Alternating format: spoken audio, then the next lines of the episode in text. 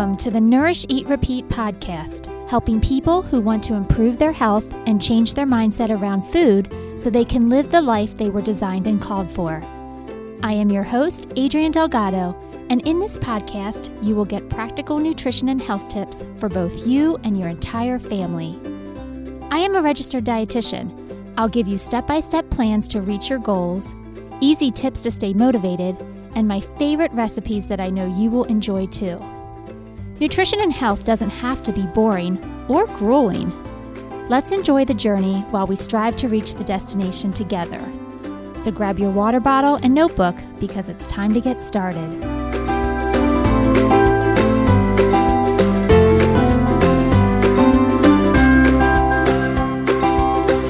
When was the last time you were at your doctor for a checkup? If you're listening to this podcast as it's released, we are still in the middle of COVID 19. And so a lot of us have not been to the doctors for a physical or a well check. But for some of us, we haven't been to the doctor for a physical or well check, not because of a pandemic, but because we just don't go to the doctor. And so today I wanted to discuss with you the importance of getting your checkups and more importantly than that, today I want to talk about your lab work specifically. See, for so many of us, we think of going to the doctor only when something is wrong. But going to the doctor for these well checks and for these physicals gives us a baseline of information. So that way, if and when something does go wrong, we are able to identify it more quickly because it is out of our norm or it is not um, it's not nor- like I said, it's not normal for us. We're exhibiting symptoms, and then if the doctor runs blood work, which is a typical first step, we can see, oh yes, look at these numbers. These are outside of your norm or your typical. And so I've been having this conversation with a lot of clients lately. And usually, when I have these conversations, often it's a tip off to me that maybe we need to do a podcast episode about this and we can really dive in and understand the importance of these lab values instead of just looking at it as a routine procedure, but never becoming invested in the information. So that's what we're going to do today.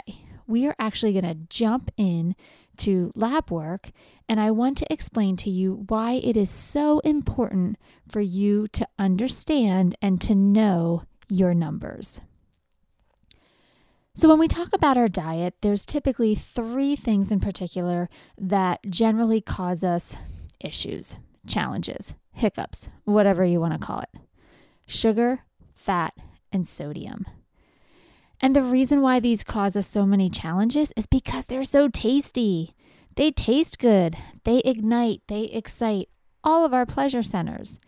And so manufacturers know when they include these um, ingredients into our foods, we are going to enjoy the taste more. And when we enjoy the taste more, guess what? We buy more. It's just simple math.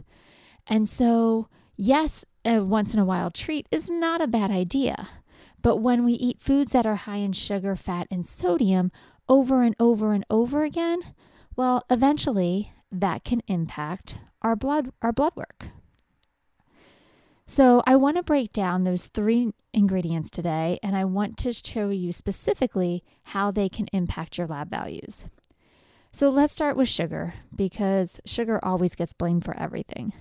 And sugar is a pro inflammatory, it does cause issues, but specifically, I want to talk about glucose and A1C.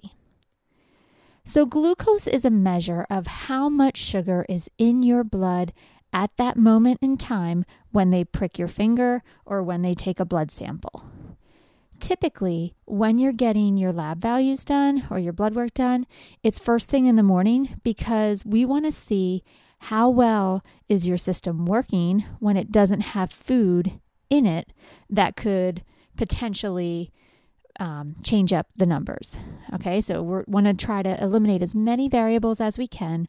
So when we're looking at your blood work, we can see are your organs working properly. And so when it comes to sugar, we want to look at the organ, the pancreas. The pancreas is responsible for clearing sugar out of your blood and moving it into your cells so you can use it for energy. That's the function of insulin. And insulin is produced by the pancreas. Okay, so let me just back that up again in case that was confusing because I, I said it a little backwards. Um, I gave the information backwards. The information was accurate, it was just backwards. So, your pancreas, it's an organ in your body, produces a hormone called insulin. And insulin's job is to get all the sugar out of your blood and move it into your cells for energy. If your pancreas is not producing insulin well or your insulin isn't working efficiently, then your blood sugar could be running high. And how we test that is we look at your glucose levels. Now, a healthy fasting glucose level is anything under 100. Anything over 126 could be considered diabetes. And anything in between 100 and 125 is considered prediabetes, or you may have heard it as insulin resistance. And there is a reason why these numbers are so important.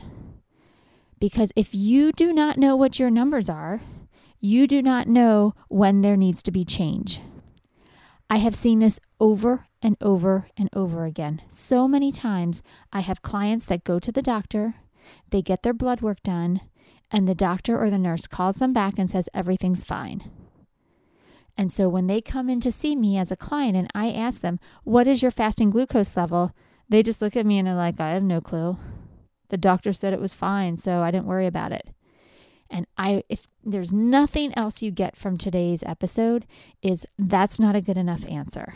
You need to know your numbers. Nobody is going to care more about your health than you. And doctors, they don't mean any ill will. And nurses don't mean to harm you, but they are busy. And they have got a large caseload of people to work with day in and day out. And so they're not necessarily going to review every single lab value with you. They are just going to tell you good or bad, move on.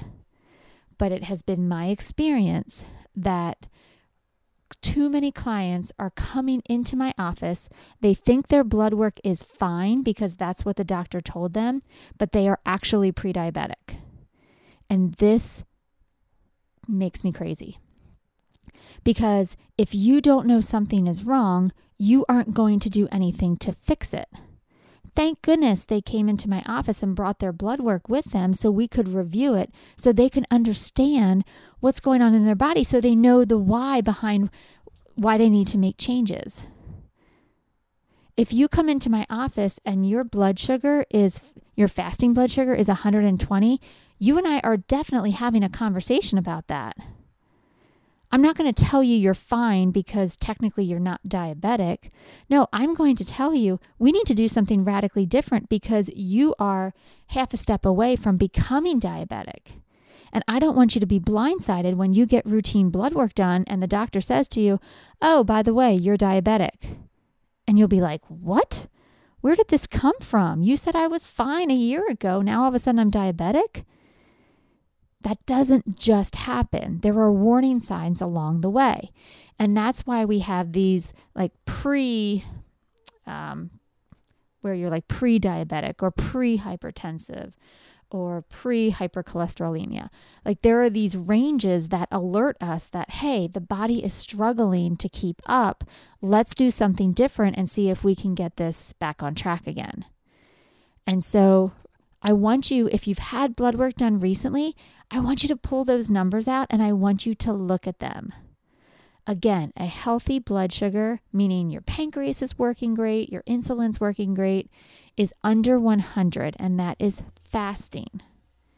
Anything over 126 is diabetic, and anything between 100 and 125 is pre diabetic. That is where your pancreas is waving the white flag and saying, Hold up, pay attention to me, I'm struggling.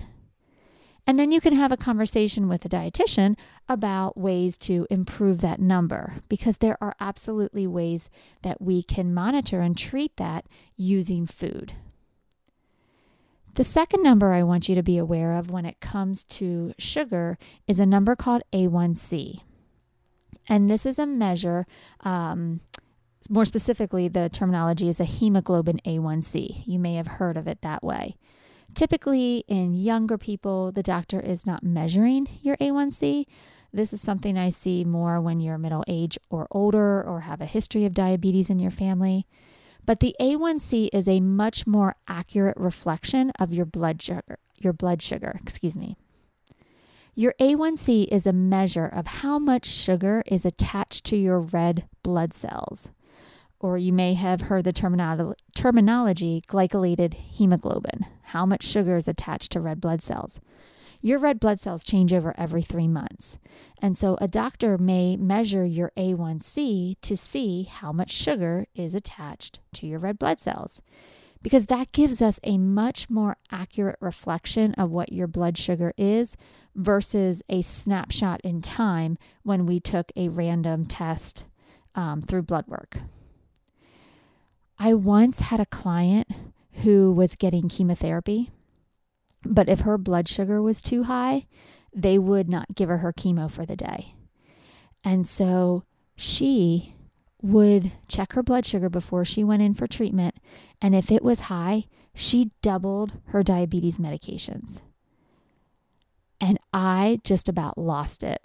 I covered my ears and I'm like, la la la la la. I'm like, don't you dare tell me that. You can't do that. You can't take double your medication. And she's like, sure, I can. I want my chemo. The problem with taking a snapshot in time, checking your blood sugar, doing a finger prick, is it just gives you information at that one moment in time. It doesn't give an average of what your blood sugar is like the rest of the time, just that one snapshot in time. And so for this lady who was doubling up on her on her diabetes medications to get her chemo, when she would go in and they do a finger stick, her blood sugar's low. They're like, oh, you're great. Let's give you your chemo. When in actuality, her blood sugar was terrible. It was terrible. And that is the limitation of a glucose. It only gives you a snapshot in time. It's like taking a photograph. You know, everything, it's like if you came into my house and I knew you were coming, and I cleaned up everything and I made my house look amazing and beautiful and, you know, clutter free. In that moment, you walked in, you'd be like, wow, Adrienne, you have your act together. Look how clean your house is. How do you do it? But let's, if you don't tell me you're coming to my house and you just show up, 99.9% of the time, you're going to see shoes all over the floor. You're going to see papers on the floor, wrappers, because my kids don't know how to throw anything away. You're going to see books thrown everywhere, covers on the sofa, the cushions probably off the sofa. You're not going to get a true representation of what our house looks like 99% of the time. You're only getting a snapshot. And so the A1C, what's beautiful about an A1C number is it doesn't lie. You can clean up your act, you can take medication, you can not eat the night before, and you can get a beautiful glucose number. But an A1C, it doesn't lie. And so for a lot of doctors, we put a lot more faith into an A1C number than we do a glucose because we know glucose can be um, it can be so variable depending on what you did or what you ate or what um, or your circumstances. And so you may have had an A1C lab drawn uh, in the past or recently. And if you haven't, it probably is coming soon. But I want you to understand your numbers. So a healthy A1C is anything less than 5.6%. Anything over 6.5 is considered diabetic. And anything in between 5.7 to 6.4% is considered prediabetes. So, again, pull out your lab work if you've had it done. Check to see was there a hemoglobin A1C count tested? And if so, what are your numbers?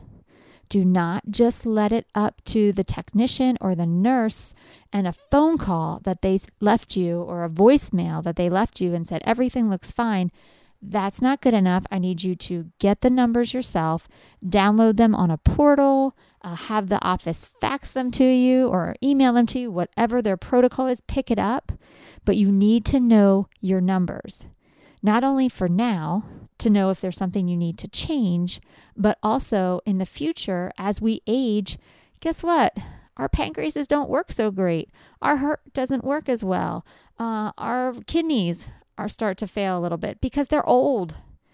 And so, if something is off, you want to be able to measure against the standard when you were healthy to know, hey, this isn't my normal. Something's going on. Do we need to investigate further? So, those are your numbers for sugar um, that I want you to be aware of. Next, I want to move over to fat and cholesterol. Again, numbers you need to know. So, total cholesterol should be under 200. Okay. Now, total cholesterol is made up of a different a few different components. And specifically, I want to talk about your LDL and your HDL. So, your LDL cholesterol, we want to be low. So, always think of L low. We want that number to be low. And we want your HDL cholesterol, we want the H to be high. So that's just an easy way to remember it. You want the LDL to be low, you want the HDL to be high. I'm not going to get into what each of those cholesterols are and the function of them uh, in this particular episode because I want to just keep it to the numbers and being more specific today. But in a future episode, I will get all into why we need to um, change the numbers, what's going on in our body from a physiological standpoint. Again, if you understand the why, you're more likely to make change. If I just tell you, hey, lower your cholesterol because it's a little high, okay, well, I don't really have a connection to that. But if I understand what's going on in my body and how my food choices or my my um, lifestyle is contributing to those numbers, yeah, I can get behind that and I can make the change. So you want your LDL cholesterol to be under 100. Your HDL, this actually is dependent on your gender. If you are a man, you want your HDL to be over 40. But if you are a woman, you want your HDL to be over 50. And that's because cardiovascular disease is the number one killer of women. And so we need to be extra cautious and make sure that our heart and our cardiovascular system is in phenomenal shape to keep us healthy and alive. Now, when it comes to lowering your LDL to try to get it underneath that 100 number, this is typically reflective of how much fat, specifically saturated fat, is in our diet. Saturated fat comes from animal products. So your meat, your cheese, your eggs, um, your palm oil, even coconut oil is a saturated fat. Anything that is solid at room temperature is a saturated fat and has the largest impact on your LDL cholesterol. LDL cholesterol is a direct reflection of how much inflammation is in your body. Now, I will say that some people just have a genetic predisposition to high cholesterol. I tell these people they have overachieving livers. And that is just something that hereditarily has been passed down to them from their parents. And there's not a ton you can do for that. Yes, you can absolutely take responsibility for your diet and your lifestyle. But if you have an overachieving liver, there's not a ton you can do except for make sure you're eating a healthy diet, exercise, move your body, keep your stress levels down, uh, moderate alcohol, no smoking. You can do what you can do, but if it's high, it's going to be high. When it comes to HDL and how do we increase or raise your HDL to be in the normal numbers, to be over 40 for a man or over 50 for a woman, that comes down to exercise. So, guess what? we are not getting away from diet or exercise anytime soon. And if you want a healthy heart, you need to be doing both. I typically go over the physical activity recommendations with my clients. And for just cardiovascular health, just for heart health, we need to be exercising 150 minutes of moderate activity a week. 150 minutes per week of moderate activity or 75 minutes of vigorous just for heart health. And I can't tell you how many people aren't even getting to those numbers. I always tell people if you want weight loss, you've got to double that. So when people's eyes get really large when I tell them 150 minutes of moderate activity a week just for heart health, and they're like, oh my gosh, I'm not even anywhere close to that. But the real reason they're coming to see me is for weight loss. Oh, that's a hard conversation. But here's the deal you don't have to go from zero minutes to 300 minutes overnight. You can absolutely incrementally increase until you get to a healthy place. And dietitians are great resources to help you with that. Okay. So we want our total cholesterol to be under 200. We want our LDL to be under 100. And we want our HDL to be over 40 for a man and over 50 for a woman. Now, there's also this other piece of data that I like to look at called your cholesterol ratio. Now, for some people, their cholesterol might be a little high. But here's the thing your cholesterol could be high either A, because your LDL is too high, or B, because your HDL is too high. When you're talking to a person that, you know, is very active, um, you know, works out a lot, their HDL levels may not be at 50, they might be at a 80 or 90 or even 100. And when you have a very high HDL, it can throw your total cholesterol number way off to the point where it looks like you have an unhealthy cholesterol value in your body. And so, what we like to do is we like to look at a cholesterol ratio. And when we talk about cholesterol ratio, we look at your total cholesterol, so whatever that number is, and we divide that number by your HDL. Okay, I'll repeat that. So, when trying to figure out your cholesterol ratio, you take your total cholesterol and you divide it by your HDL. And that gives you a number. Now, ideally, we want that number to be under five. That is considered healthy. But optimal cardiovascular health is closer to the 3, 3.5 range. Anything over five puts you at risk for cardiovascular disease or heart attack. Okay, so again, look at your numbers. Is your cholesterol high because your LDL is so high? And in that case, that is problematic, and we need to absolutely bring attention to that and make some dietary changes right away. Or is your cholesterol high because your HDL is so high? Because you're actually in really good health and your numbers are in a good place and we don't need to address it with a statin or um, other type of medications. Again, important to know your numbers so you can be an active participant in your care. Doctors take on a lot of responsibility. They see a lot of people in a very short amount of time every single day. This is not a slam on doctors. I love working with physicians.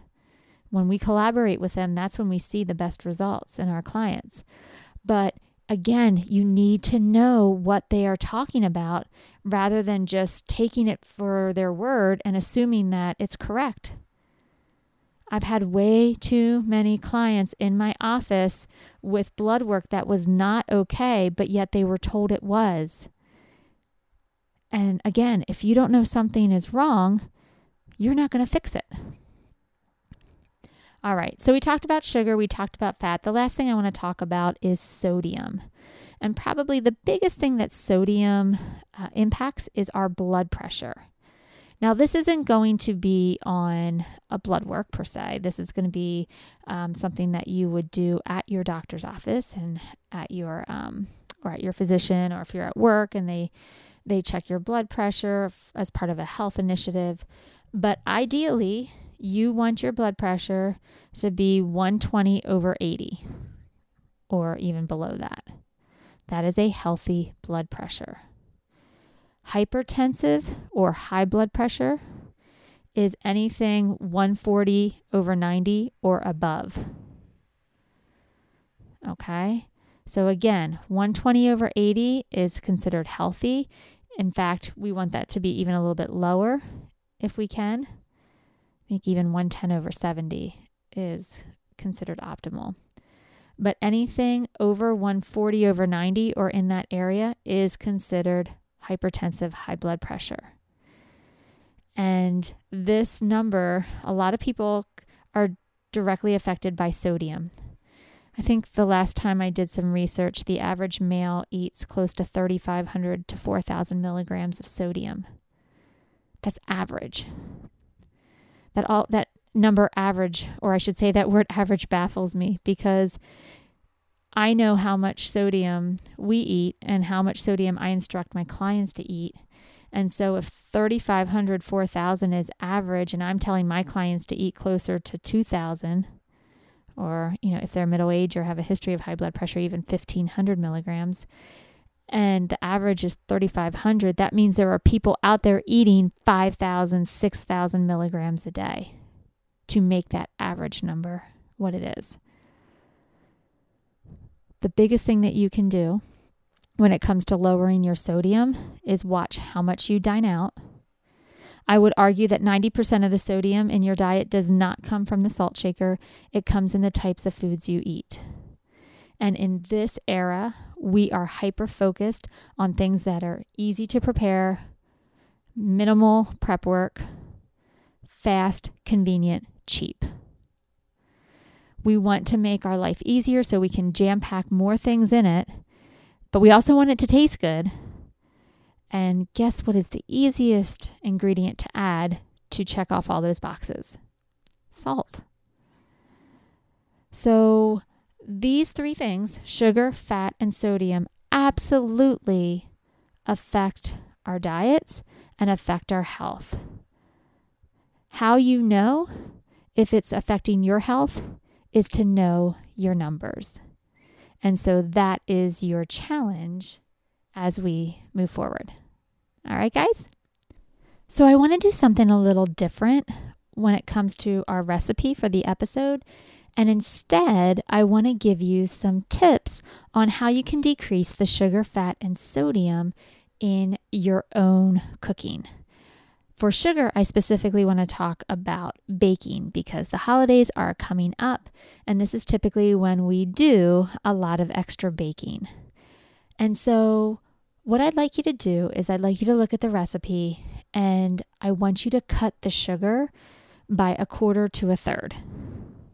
So, look at the total amount of sugar and cut a quarter to a third out of the recipe and nine times out of 10, you're not going to notice any difference to the taste or the flavor. And that's an easy way to reduce the amount of sugar in your diet. Now, please remember that honey still means sugar. I once had a client who told me that she made these amazing chocolate chip cookies for her father who was diabetic. And she's like, and they didn't have any sugar in them, and they were the tastiest thing I ever had. I was like, really? What was in them. She's like, oh, it was whole wheat flour, it was baking soda, there was an egg, there was honey, there was walnuts. I'm like, oh, honey is sugar. She's like, no, it's not. It's healthy. I was like, well, it's maybe a healthier form because it has, you know, antibacterial and antimicrobial properties, but at its core, it still is sugar. It's just liquefied. So please do not get confused with honey and sugar being completely different ingredients. They are one of the same, just in two different forms. So I did want to put that out as a tip. When it comes to fat, especially in baking, again, let's use that same theme of baking. We can decrease the amount of eggs that we use, which are a source of saturated fat, by making a flax egg. So, in order to do this, you're going to take one tablespoon of ground flaxseed and you're going to mix that with two to three tablespoons of water. You're going to incorporate the two together and then you're going to let it sit for five, five to seven minutes until it thickens up. And then this can be used as a substitute for one egg in baking. Now, I will tell you, keep it to baking. Um, I tried this once with a a dish where you incorporated an egg. It was actually a um oh, it was a pineapple stuffing for Easter last year cuz my son Jake was doing the vegan thing. And so I'm like, "Oh, I'll just substitute a flax egg." That did not work. It, the texture was really gritty. You need to use a flax egg in something that's going to mix well, like oatmeal or a baked good product that you know you're incorporating some of those similar textures like a flour or a little bit of sugar or baking powder any of those ingredients and the flax egg will mix right in very simply. But that's an easy way to decrease the amount of eggs that you're eating which will ultimately decrease the saturated fat. And then finally when it comes to sodium the only tip I want to give with that is be very careful in your recipes that ask you to season along the way. There's no reason to do that. You can just season at the end.